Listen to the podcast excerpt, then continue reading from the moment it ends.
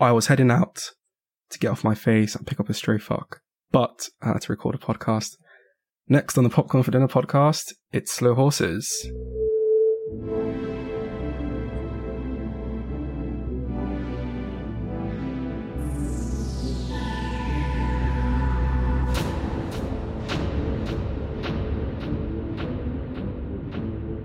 And we are back, ladies and gentlemen, and today talking about one of the best shows just around, kind of like catnip to me because you know it's dark humor plus um, the spy genre. And we're talking about Slow Horses, which is on Apple TV, and today we are joined by my esteemed guest, Chris Connor. How's it going, Chris? Yeah, good man. How you doing? Yeah, not bad, not bad. Um, kind of always try to like kind of nail the intro, but I always end up watching it and it's just like, yeah, too much pressure and everything. But uh, yeah, Chris is an actual journalist, you know. I mean, normally on here we just kind of have people, you know, giving our opinions. I mean, sometimes we do have um actual people in the industry who actually work on shows, but you're an actual journalist, journalist who works and writes and reviews things. So, you know, it's, it's good to have an expert, uh, you know, once every, once in a while to actually, who actually knows what they're talking about rather than, you know, people like me, you know, blabbing along. So yeah, happy to have you, Chris. Happy to have you here to talk about slow horses. Yeah, I'm glad it's such a good show, so I'm glad to be able to dive into it. And um, yeah, I guess you can find Chris on everything because he kind of reviews all the, writes all the publications and reads and watches everything. And also you can find him on, is it flickeringmyth.com? Yeah, Flickering Myth is my main um, outlet, especially for um, slow horses. So I'll be covering the whole of uh, the new season for them. Absolutely. And I think the plan for Slow Horses for us would be we're going to be covering the entire um, season three, which would be about six episodes. And the plan is to do about two episodes or two Slow Horses episode in a podcast episode. So, for example, in this episode, we'll be covering the first two episodes of the season. And uh, yeah, that's uh, should be fun. Looking forward to it. Looking forward to talking talking through the show. And yeah, also, um, I mean, kind of before we get into the actual nits and grits on the episode, I just kind of wanted to do some house cleaning and tell you guys to please subscribe, rate, review, do all the good stuff. Um, we do have, we've had quite exciting episodes in the last couple of weeks. We did talk about the killer, sort of talking about that pre, um, um, record and kind of like our favorite David Fincher films. We do have episodes on Loki, um, Invincible, which is back season two. Scott Pilgrim takes off, which is um, something that I probably need to get around watching because I did enjoy the movie. And Yeah, I've not seen that yet. yeah, it's, I think I don't know. Um, I don't know when that's has that even come out yet. I'm not sure. I think it came out last Friday, Did it maybe. out last Friday? Gosh, you've kind of plugged in way more than me. And also, um, yeah, we also have Gen V, which has come out as well. And anything that you guys are watching, we've probably covered it. So yeah, just give us a lovely review, kind of what we're doing well, what we're doing great, who you like, who you hate, who you want to hear more of, less of, whose voice annoys you. And it better not be me because if you haven't none of that. But um, yeah, just anything you guys can do to help. We're also on YouTube as well, so you can see our lovely faces. And yeah, I guess uh, let's get into the episode. So, Slow Horses. I'll read the IMDb description. So, Slow Horses follows a team of British intelligence agents who serve as a dumping ground department of MI5 due to the Korean mistakes. Yeah, that's just once I read that, I'm kind of like, because I, in another life, I'd have been a spy. That's kind of like some personal, kind of opening up to you now. So, anything spy is basically catnip for me. I'm sort of, you don't even have to sell it for me. I'm just there already. No, watch any trailers, I'm there already. And um, yeah, there was kind of like those one of those um TV shows that just kind of brought me in. So let's kind of start from the beginning on why exactly you like this TV show so much. It's, it's very different to, um, you know, your typical spy stuff, isn't it? So, like your, I don't know, Tinker Tailor Soldier Spy Mm. type stuff, or, you know, where it's all quite slow. There's a lot of meetings, Mhm. not much action, maybe. And, like, you know, you've got your James Bonds and stuff, which are, but that's slightly different. Mhm. So, this is kind of halfway between the two, really. Yeah, Because yeah. it's like the kind of world that George Smiley and stuff are in, hmm but there's action. Yeah. And it's kind of like old school spies in the 21st century Yeah. but also Gary Oldman or Jackson Lamb's such a sleaze. He like he walks around with holes in his socks. He farts a lot. makes racist jokes. Makes all the Uh, you know, jokes. so- yeah. you don't get that in James Bond. You know, it's just it's yeah, uh, and it's just so creative. And I've read all the books, and you kind of think they're running out of ideas, and then they just keep one up, one upping them. Yeah. They get like more not stupid, they get more absurd later on, but they make it work. Yeah, yeah, Like you know, and it keeps the humor. I think that's important for it as well yeah, because it could be like with the subject matter they're going for quite bleak because you know there are like terror attacks and Mhm. things, but keeping it kind of upbeat and positive is is kind of what makes it work. I think. yeah. I guess that's kind of what makes it a bit rewatchable because I think I've rewatched, especially season one and season two. I've watched it like three times, and it's like, why do I keep on rewatching this? And I think, I mean, we did talk about the spy genre as well, but I feel like there's an element of like dark humor as well, which is, I mean, one of my favorite films ever is In Bruges, which has, um, you know, the um, uh, the two Irish, um, as in Brendan Gleeson and um, what's the other guy? I've forgotten his name, but kind of Martin Colin McDonagh. Farrell. Yeah, Colin Farrell. There we go. Martin McDonagh, and it's just like dark humor is sort of like my kind of humor that I'd make in um, in person. So that just sort of um kind of feeds to kind of what um the sort of things I'd like. And I mean, you did bring up you know Tinker Tailor, and obviously you've mentioned that it's based on the books by Mick Herron. It's sort of like a midway point, isn't it? Because I am anything. So Tinker Tailor Soldier Spy is one of the books as one of like the Smiley um, collection written by this um, author called Jean Le Carré, who was an ex MI5 and ex MI6 agent who had to use a pseudonym to write all these spy books. And all his movies I've kind of watched. He's sort of like my favorite. I've even read, I think I've only read one of his books, but I've watched all the adaptations so far. So I think that's another reason why I do like the spy genre is because, I mean, it's, you know, it's kind of what kind of spy movie are you looking for? Is it, there's obviously an element of betrayal, there's mystery, there's secrets, all these sort of intelligence kind of things that you're um, watching and you're experiencing on TV. And it's one of those things where I think it makes what Slow Horses is so good. But at the same time, it does mix it up with, there's kind of that, not jokey, but a bit more upbeat in that sense because Gary Oldman is just, you know, a complete firecracker in this, in this TV show, isn't it? And it's quite funny because when you watch Tinker Tailor, the I'm um, Soldier Spy, the movie, he's like extremely stoic and reserved and doesn't really say much unless he has to. And on here, he's, I mean, completely off the rails. And it's just once he, it's like once he comes on, on your screen, you just have to watch. You just have to. This guy's He's one of the best. TV characters. Well, obviously he's not like originally a TV character, but like as a TV character, he's one of the best in years Yeah. because he's just like you don't know what the hell he's going to do next. If Absolutely. he's gonna if he's gonna fart on you, he's gonna throw a bottle at you, or he could be serious, you know, because he doesn't always just you know do euphemisms. He has moments in the show and the books where he's just you know straight to the point and, and knows what he's doing. Absolutely, absolutely. And it's um I mean it's a really, really good performance by him. I'll probably say it's my I think it's the best TV show on Apple. Either that or or I mean Severance is pretty good as well, to be fair. That's a really interesting concept. So I think it's one of those seen two.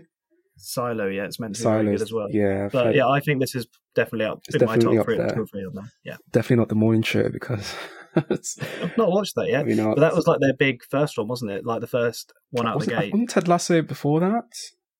Oh, well, Ted Lasso would be up there for me as well. Although I didn't like the third season quite yeah, as I think that sort of like kind of nosedived eventually. But first two were very good. whenever I mention the morning show pod, Blanca just rolls his eyes and Oh, hangs up straight away. so that's is not very good.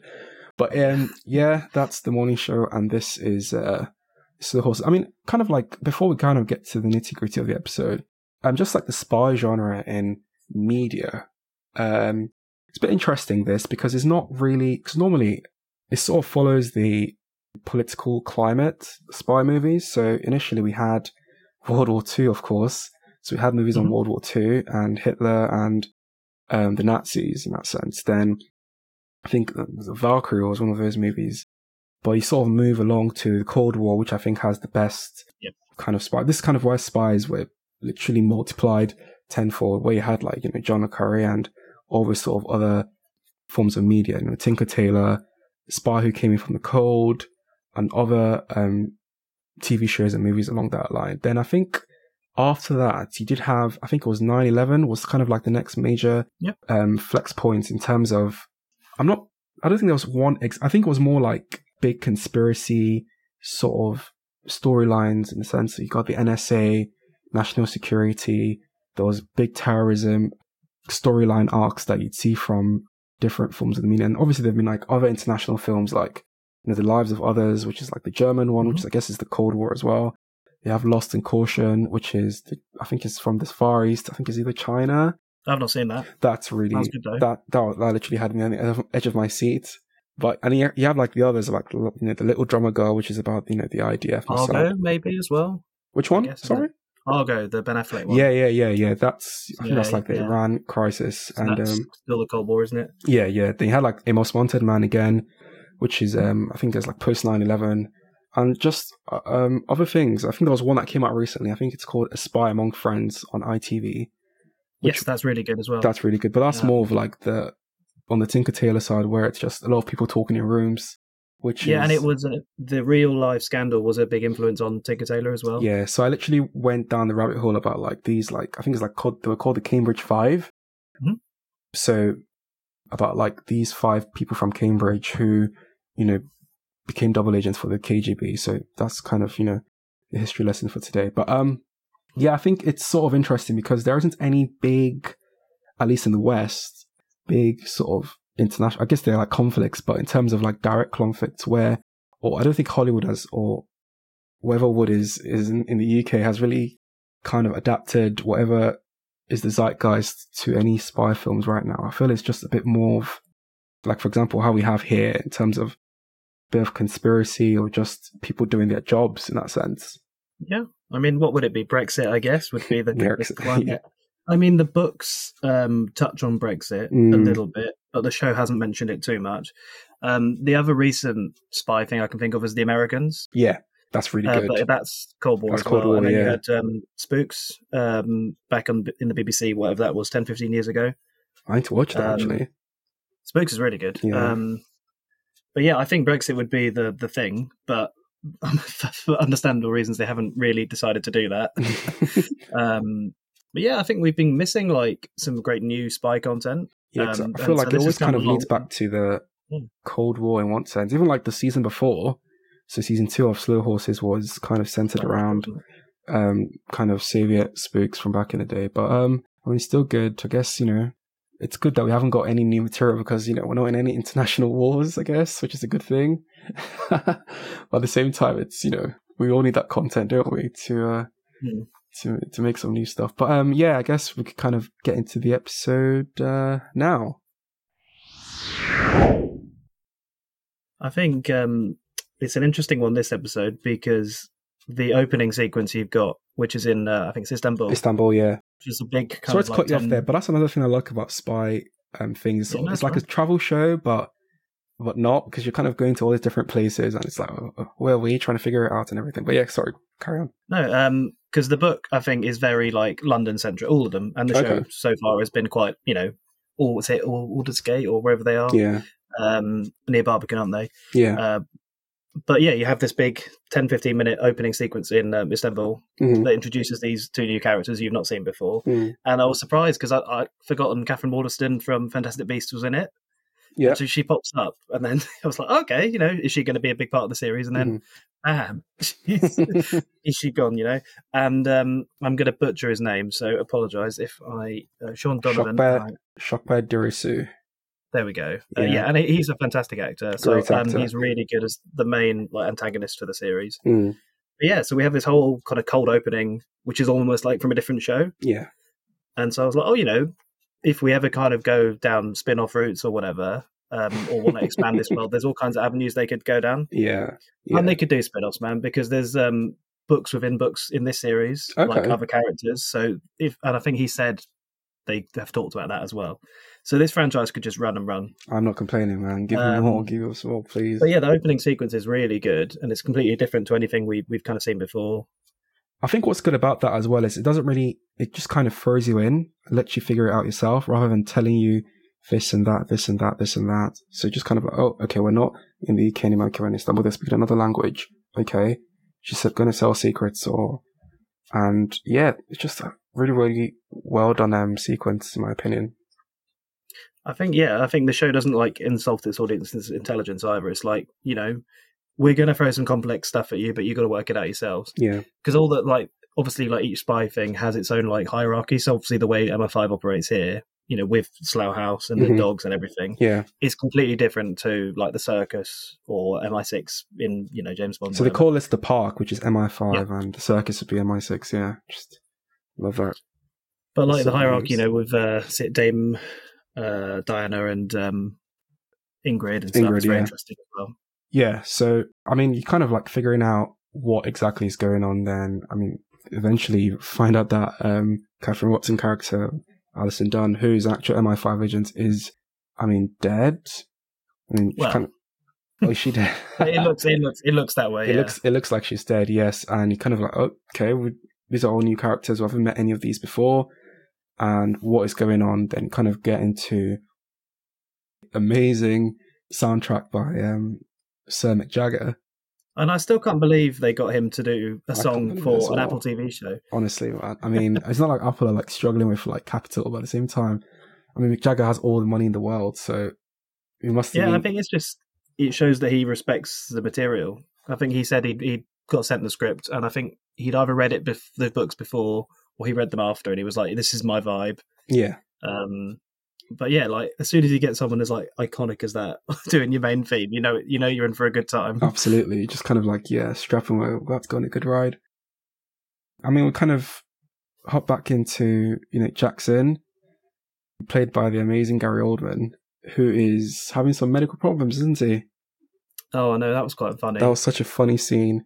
Because it's like, what's the limit? Like, how much have you been drinking? It's like, just put the limit on there. It's 14 is the limit, isn't it? Just like, yeah, this guy isn't really taking care of himself, is he? And it's, do you still smoke? And it's like, no, I've had a cigarette in 15 minutes. And it's like, just great, great writing, isn't it? what I like about the the show and the books is that there's always like an unspecified amount of time between each each season or each book, and they Yeah. don't really bother telling you what's happened between, rather than uh, they're all still incredibly unhappy at the start of each season. Absolutely. So you kind of know nothing exciting has happened in Yeah. between. They're always still wanting to leave Slough House, even though they're always involved in some scandal or someone's dying or something's happening. Absolutely. Um, I guess we kind of guesstimate on like how far after the yeah, the thing for me is that Louisa is still obviously very upset by Min's death. You Yeah, know, you Min's see her out drinking and Yeah. um, one night and stands and stuff. they're still looking for um, they're still looking for a diamond, aren't they? From the Russians. Yes, Yes, so that from would be from the end of season Pashkin. two. yeah. Yeah, season two. So yeah, it's everything kind of all follows each um each episode kind of all follow each other, which makes it kind of concurrent as well and quite just makes a lot of sense. That, which is another reason why I kind of like this, where it just sort of flows through and yeah, just nice, easy watch. But um yeah, Jackson kind of realizes that he's being tailed. And I just do like how he's able to, you know, just do like some really cool spy stuff. Not really cool, but using mirrors and kind of like not walking too quick, walking too slow to, to definitely confirm that someone is following him and just doing all the kind of subtle spy stuff here and there. Yeah, I think um, the good thing is also it's not just about him. Like if you took him out of the equation, Yeah. because apparently he was going to be not like a non-featuring character, like he was going to be a uh, almost like an NPC uh, and just be in the background. And then Mick Herron was like, "Oh, I've written a scene with him now. This guy's too interesting. Let's keep him in there." But it's kind of reframes the whole franchise because obviously he's like the selling point. yeah, So if you took him out, I don't know how it would work. honestly. Um, and it's kind of like, you know, he's like obviously, obviously like a great spy, but at the same time, he's just so flippant about everything, isn't he? Just about everyone, about everything. It's just, he comes out with some great one-liners. yeah, it's, it's just absolutely cooking in this, uh, in this, in this, uh, in this episode. But I, I guess like the main, like the backbone, the spine of this episode is Standish is kidnapped by the character that we meet in the first scene, which would be Sean, which we learn to be will be Sean Donovan, and a group of let's call them friends, acquaintances, uh, associates, I'd say. And it's kind of like Standish. Why is Standish being kidnapped? What the hell is going on? And it's so, I mean, because you know he meets her at the AA meeting, then they go for coffee later. It's all like a quick chat and kind of like what's going on here. Then it kind of all flips, doesn't it? Where he's like, "You're not going anywhere," and it just the smirk comes out of his face. Then she tries to escape, and he thinks she's gotten away with it. Then they just end up by praying her, and it's like, oh, okay, What the hell? It's a really well done. Like, well, I don't know how long that whole sequence from the A meeting to her get 10, 15 minutes. yeah, Uh, like that. focusing on those two 2 Mhm. characters because it's like help, and he's like no, yeah, and then it's the person she's asking for help is obviously involved in in it, and they change it from the book slightly because in the book I think they used to be like a romantic thing, the two of them, Yeah. and she knew him before, Oh right. so I'm interested in what made them change it to that they didn't know each other and that they just met at the AA and he's oh right. Lamb. So in the books they had like an affair or something. Yeah, yeah. So in Oh, the books, wow. um, he'd been in prison, and they're like ex-lovers, Oh wow. or like you know, either a fling or you know, they knew each other at least, and that there, there's something that's gone on between them. yeah. Um, so I'm interested in why why they changed changed that, but it still really works really well in the show. Yeah. And I think the other thing is whenever they have changed stuff, well, the big change for me is that um, Spider is still alive at the end of um, season two because you know when he gets shot in season two, he dies in the book at yeah. that right. point. Okay. So Um, Spider played spoiler. by the uh, Freddie Fox, part of the Freddie Fox. esteemed. Is that who you call them? The esteemed Fox Uh, well, his, his cousin or whatever Uncle? relation he is, is is not esteemed, is he? No, he's not. he's actually a bit of a terrible Um, person.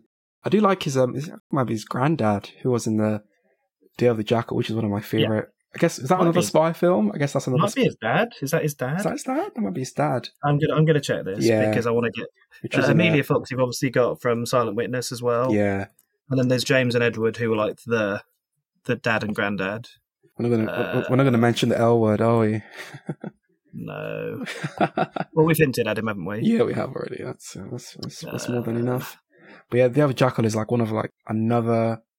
I did remember like we're talking about the killer, and that just reminded me of Edward Fox, Edward who's the one in the Day of the Jackal, Yes. is Freddy's dad. really. There you go. Wow, Yeah, that's a proper. but yeah, his dad's in loads. Uh, uh, both his dad and his uncle are in so many classic movies yeah, yeah. and shows.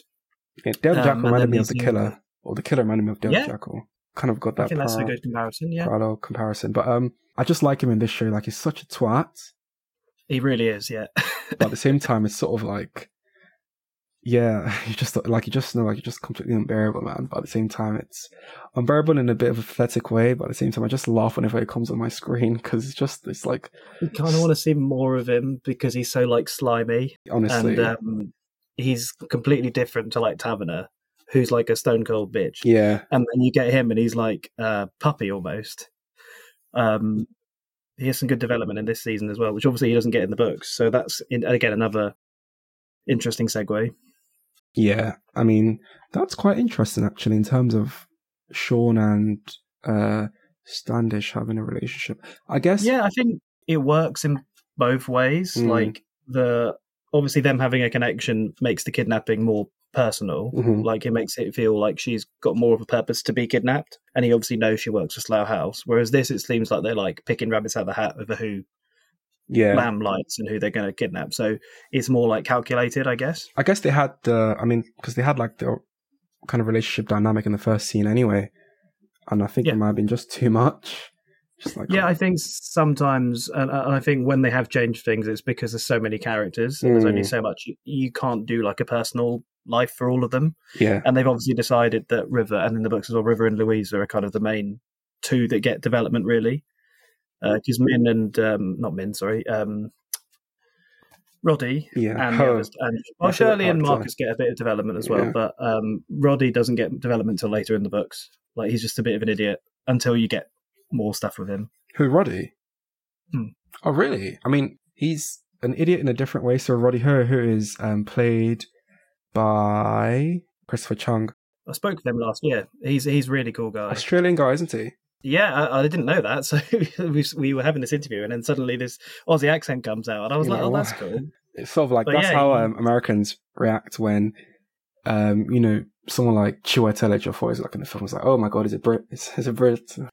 I know Brits nail the American accents. so so easy and um yeah i guess um yeah that's kind of like the episode is like literally just trying to figure out exactly why standish has been Mhm. kidnapped and obviously we meet the other characters as well there's obviously river cartwright played by the jack lowden who actually sort of um the actor i've seen in a lot of places but i think i properly um watched him in um dunkirk he was one of like the flight Um, He was, jet- yeah. He's the second um, RAF pilot Yeah. to Tom Hardy. Yeah, exactly. So that was his first kind of big movie role. Yeah, yeah, Um, and he's done a really nice mix of movies and TV since. Yeah. Uh, like he's in The Gold, uh, which is a BBC show uh, last year or this year, maybe even. And he was in something called Benediction, where he played uh, Siegfried Sassoon, the poet.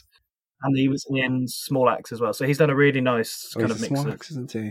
Um, yeah, I mean he's Scottish, and sometimes because I've watched him in a couple of interviews, that Scottish accent comes out. I'm just like, oh, I can hear it, I can hear it.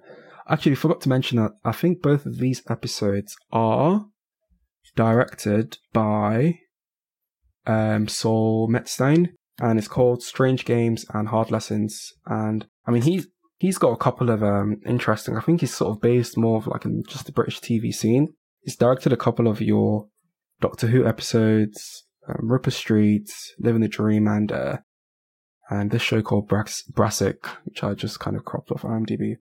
And he's also been a second unit director, which I'm not really sure that is.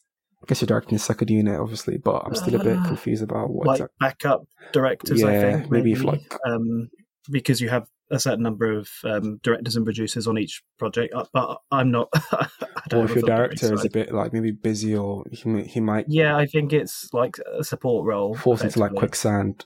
I mean, Yeah. He can kind of comment on. Also, he was kind of you know location assistant for Train Spotting.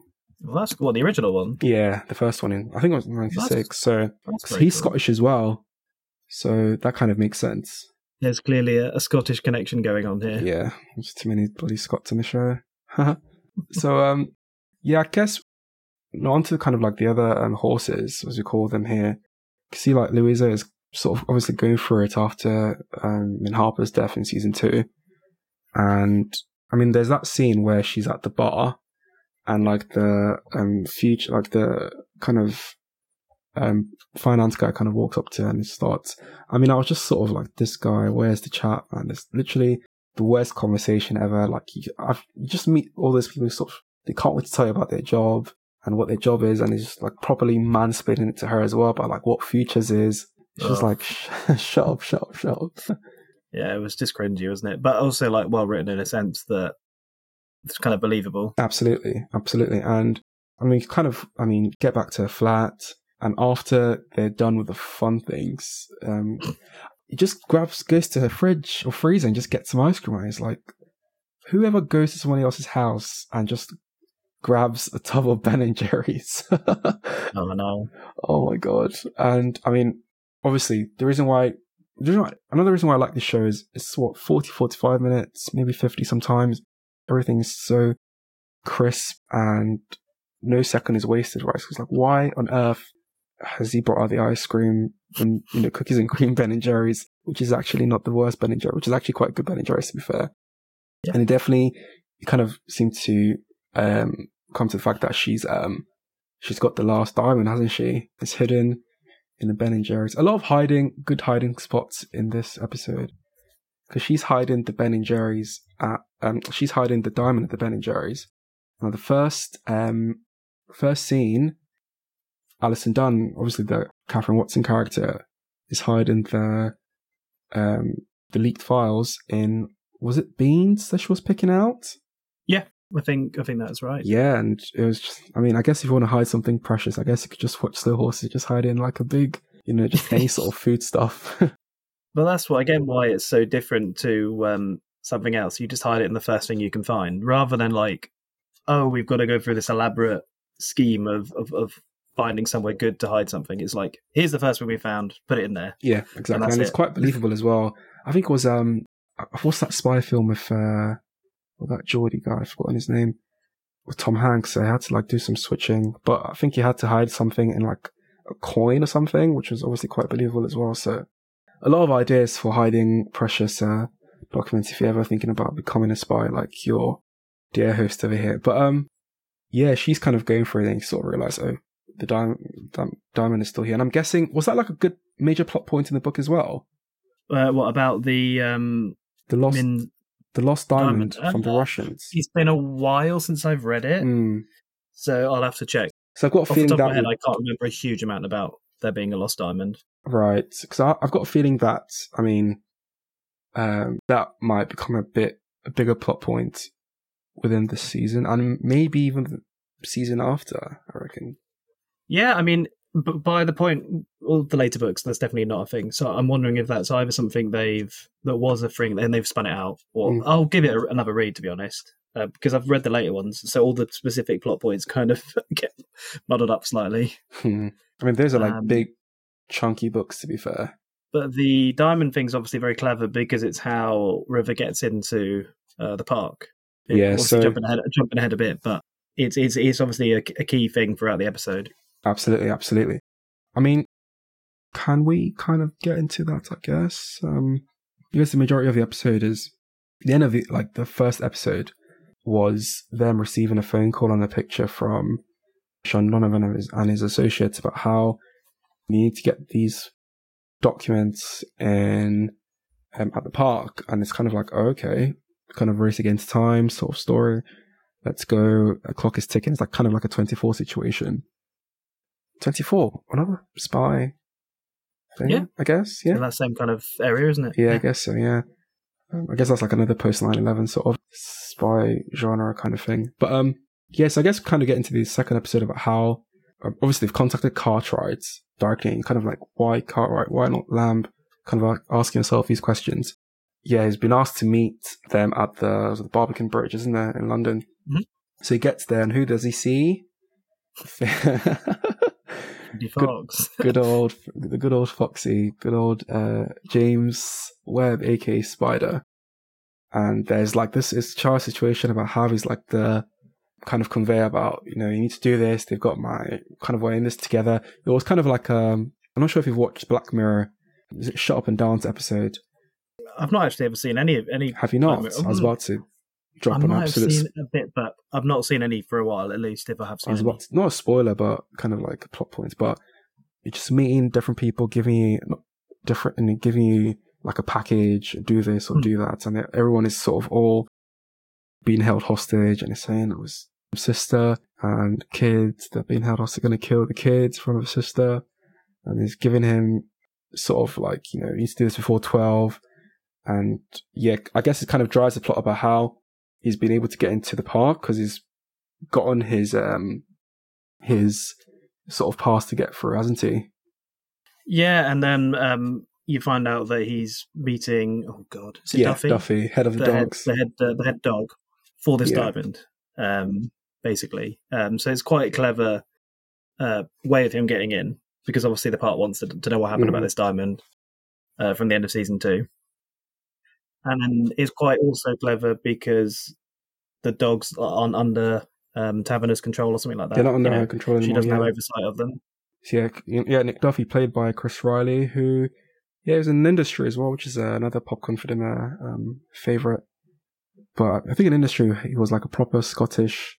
Well, he had a Scottish accent in industry, and that was. Um, but yeah, he's really, really. I, I just like him in this one because it just you can just see the dis, the contempt he has for each and every of the slow horses, and it's quite yeah, Yeah, he- it's quite Really hates the lot it's quite like funny as well. Just him. I mean, there's always that tension between him and Cartwright because they obviously have history from previous seasons. And um, yeah, I did like that scene about how once he um, was able to get a pass into the actual park and he met Duffy, and there was like the conversation between him and Duffy about how, you know, what are you doing here? Have you got the diamond?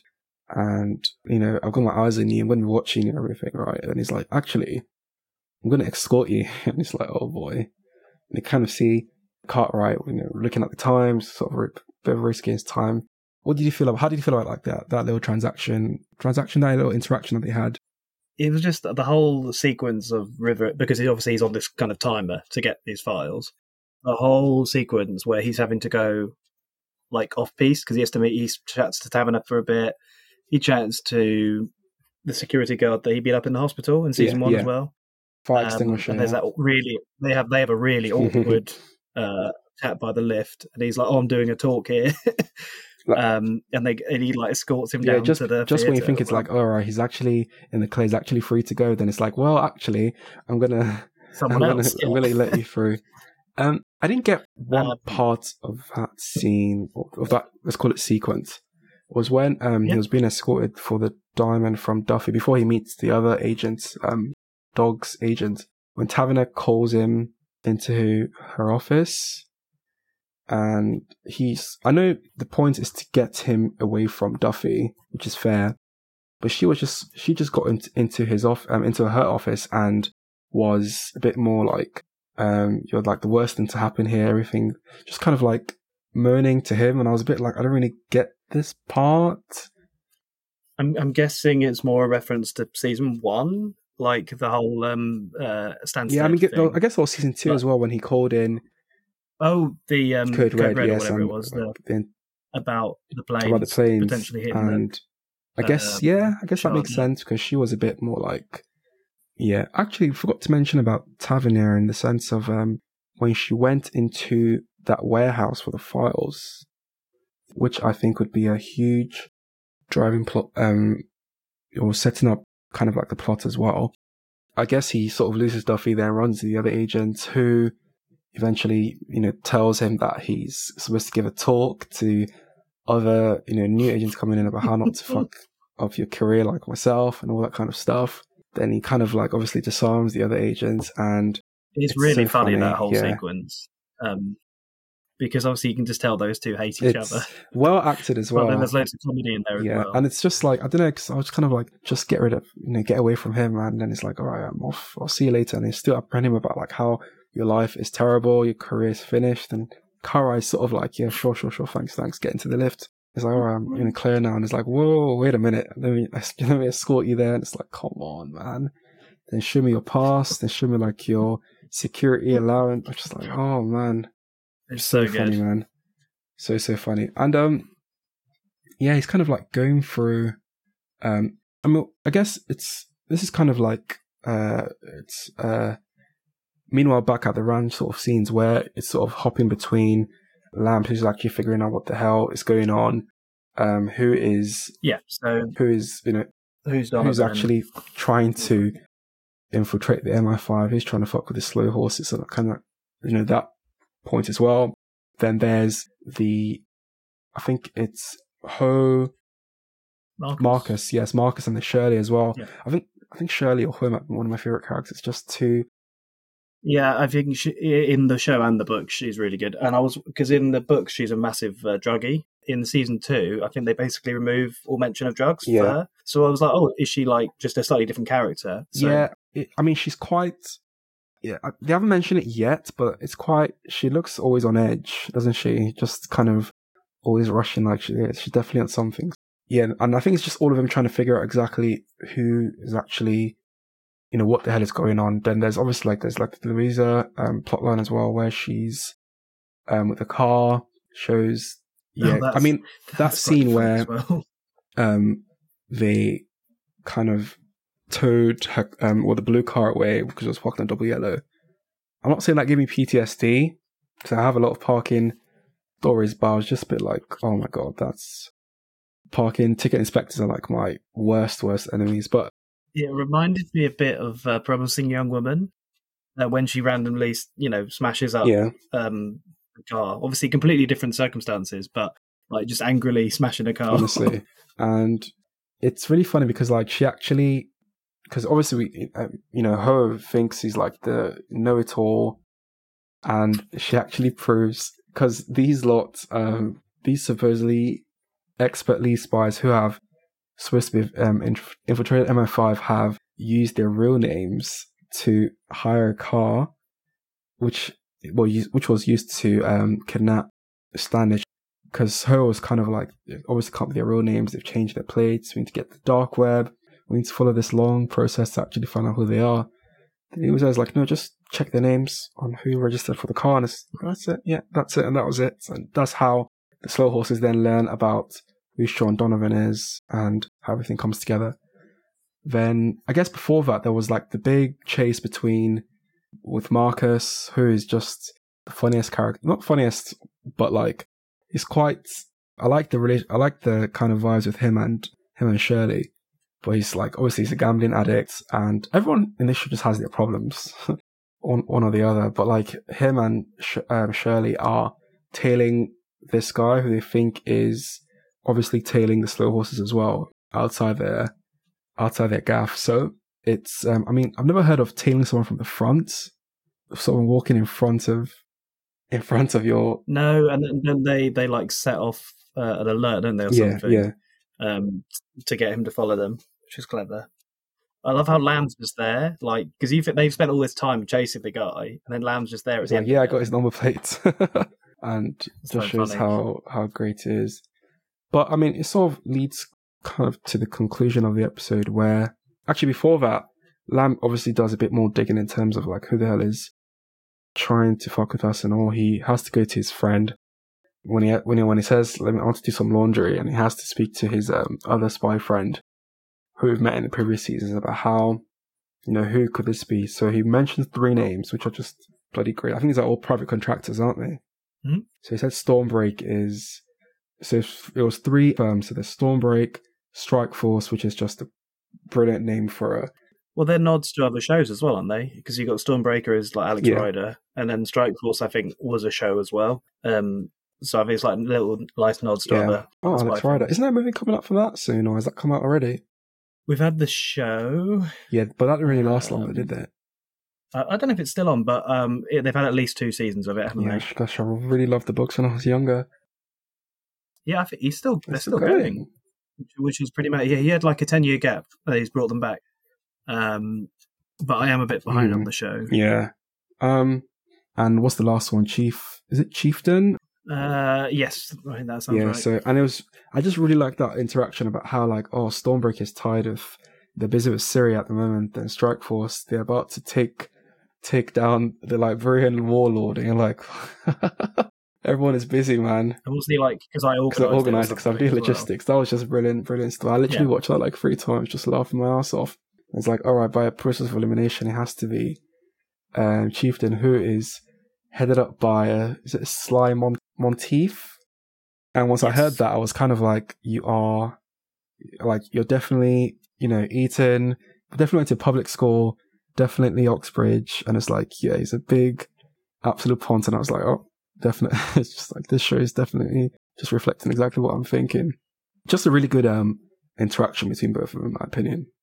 And I think Lamb is able to figure it out on how, you know, what exactly is going on, but it's not until, and obviously it to River to get out, because, I mean, there's nothing that deep that's going on. Then we definitely kind of come to figure out that it's a Tiger team at the end of the episode. So would you mind, because I didn't know what a Tiger team was in that sense. I didn't even know, like, what term Tiger team meant. So a team put together to like test the security of MI5 or something like that. Yeah. So I'm, Um, I've just Googled Tiger Team now, and it says a Tiger Team is a group of experts brought together to solve a specific problem. Yeah. So I'm guessing it's they were testing the security systems for the park. yeah, I don't, I don't, I don't want to spoil it because obviously then we're, we're touching on stuff that comes out in episodes three Yeah. and four. But uh, yeah, you kind of find out that it's not quite as as simple as a kidnapping or or as Yeah. you think it is, and they're like, there's lots of different parties involved, and so there's lots more twists in episode Yeah. three. So um, episode three is when things get really Yeah. juicy. Well, like I mean, it's still really well done though, and it's all well done leading to a test basically, and it's kind of like, oh, okay. I mean, the director is just sort of flexing his muscles. Like I can literally do all this, and it's not actually leading to well, not leading to anything yet. It's all a test. At the end of the day, No, it's, it's the fact that something is so action packed for it not to still be quite resolved at the end. Like you're like, obviously you got some resolution in a sense. Like we know who the people are, and what Mhm. they're doing, but like the ultimate aims and like where it's going is still a massive mystery. So it, it's just really cleverly done. yeah. And I feel like obviously, um, should have mentioned at the start that early episodes always have that problem of trying to follow up with the previous episodes of the previous seasons, but at the same time introducing new plot points and new guests, but at the same time not doing too much, but also at the same time not, you know, still trying to give us a bit to keep us engaged. And I always feel like it's always kind of like an interesting sort of line to walk through in terms of starting a new season and how do you put your um your your um your viewers into this new system, into this new environment that you've been you know, developing to make it make sense from the previous um episodes and seasons. And uh, yeah, I think that this this did really well. I think it was really really well done, really really exciting, and uh yeah, really really funny. Yeah, it, it kind of has everything that fans will love about the show. Um, and I think the great thing is that there's no sign of quality dropping because obviously, like they've renewed it for four seasons Yeah. at least, and you kind of then think, is it going to stay consistently good? But obviously, the source material. I think the books at this point start getting Mhm. better. But like, not that they're bad to start Mhm. off with, but like four, five, and six is a really strong run, run of books. Yeah, and there's no bad ones, and there's some real wild twists coming up in the next two books if, if they get to those. Um, so you know that as long as they're like good at adaptations, that the series, the quality's going to Yeah. stay good. I mean, according to Vulture, Apple was so confident in what they had in the spy thriller that it ordered four seasons from the jump, which is just unheard of. I think it helps when they can make them in one batch, like they filmed this one and four at the Yeah. same time. And because of co- maybe because of COVID, but they filmed season one and two at the same time as well, and so that means they can have gaps in Yeah. filming. Because like if they're doing uh, one lot of four months, then they can have a gap till they need to do the next lot. And I think Gary Oldman's semi-retiring from everything else to focus. Oh, on this. really? He's obviously he was in Oppenheimer in the summer, but he said he's Oh, not yeah, going to do um, a huge amount of. Um, he wasn't seen though. Hmm. he's not going to do a huge amount of like film or TV work outside of this. I think he really likes playing I'm not Lamb. surprised, man. It's quite a fun role to play, isn't it? Yeah, because like I feel like at the end of every season, so obviously at the end of season one, we had like a preview to season two. By the end of mm-hmm. season two, we had a preview to season three as well. And I'd imagine there'll be a. I haven't seen all the Yeah. episodes yet, but I think that my friend has, and he says there's a preview For season to four, the so end of this one. It's it just keeps on rolling. I imagine if this season is as well reviewed, then they'll definitely renew it for um, Another four because seasons. it's one of Apple TV's most watched uh, most watched shows, isn't it? Yeah. Well, maybe Ted Lasso might be a bit more. Well, Oh yeah, but this is definitely up there definitely well up there. like, yeah, I mean, just keep on giving me more, giving us more slow horses, please. I mean, it's not like nothing to complain about here. Yeah, I mean, as long as we don't get to a Game of Thrones position where they overtake the book. Yeah, I guess so. I feel like He seems to write them fairly quickly, really? um, and like it will be at least another two or three years till they catch up. Anyway, I feel like so- there's once you start overtaking the books, it kind of. I don't think there's ever been an occasion where, I mean, let's say the books were incomplete and the movies or the adaptations kind of went past the books, and it was still good. Like the two I can think I of think, are um, obviously there's Game of Thrones, which is, I mean, let's no, God no, and at least House of Dragon. yeah, good. I mean the Rob, Robert Ludlum, um, oh, Jason Bourne. yeah, Jason Bourne ones because that was unfinished, wasn't it?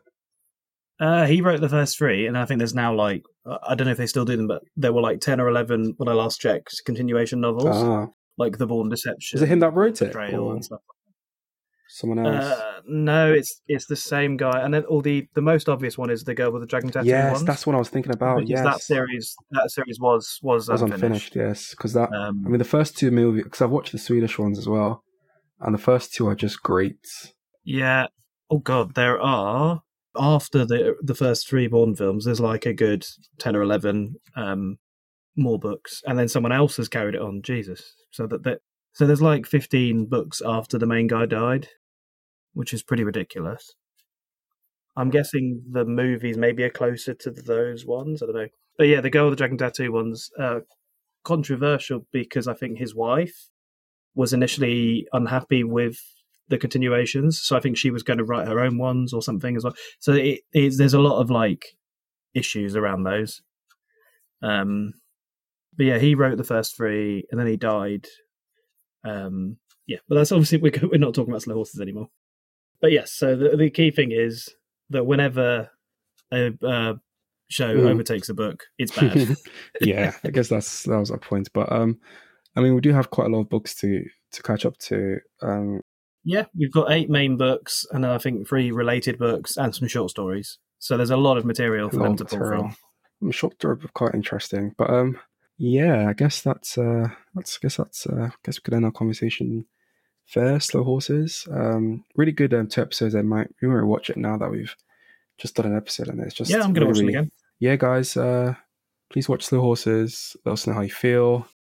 Um, yeah, just one of like the, um, especially if you're like into dark humor, dark comedy, or spies, thrillers, that kind of um, that kind of uh, genre of filmmaking and uh, TV shows because it's just great stuff and great performances as well. And uh, don't forget to like subscribe to the Popcorn for Dinner podcast. We do have a lot of um, content coming your way, a lot of um, TV shows coming your way as well. And I don't even know what's on the list, but it just keeps the content just keeps on rolling, just keeps on rolling. And there's like a lot of like good movies as well coming out. There's obviously we do have um The Killer, which we've released a reaction to that, The Killers of the Flower Moon as well. I think I think Bankley saw Saltburn yesterday. So yeah, so I want to I want to see that as well. Well, I didn't love it, but a lot of people really think, like I it. I think that might be so, a bit of um, to be fair. Yeah, so there'll be a lot to talk about on that one. And then Napoleon, Napoleon is well. out. Um, Wonka is coming out soon as well. So just just a lot of films coming out. Thanks a lot, uh, Chris, for joining us. No, thank you for having me. Great to talk about slow horses. Plug your websites and everything now. Yeah. Uh, so on what was Twitter, now X apparently, I'm uh, at Chris Connor 96, which is where I kind of just dump all my uh, content for whoever I'm writing for and you'll there's a link to my portfolio in there if you're interested in things I've written. And then I think the rest of the socials, it's basically the same handle um, for all of them. So uh, whatever alternatives to Twitter are now out there. OnlyFans? No, no, no, not not not not quite, not quite there. No. Uh, but but um, Bluesky. Um, God, look kind of loose. So Threads as well, isn't it? Um, Reds, yeah, I've got the same similar handle on all of those. So easy all to find. the platforms. But yeah, thanks a lot, Chris. And uh, yeah, I guess we'll see. I guess we'll see you next week when we're talking about episodes three and four. So yeah, I guess uh, we'll talk to you guys later. Bye bye.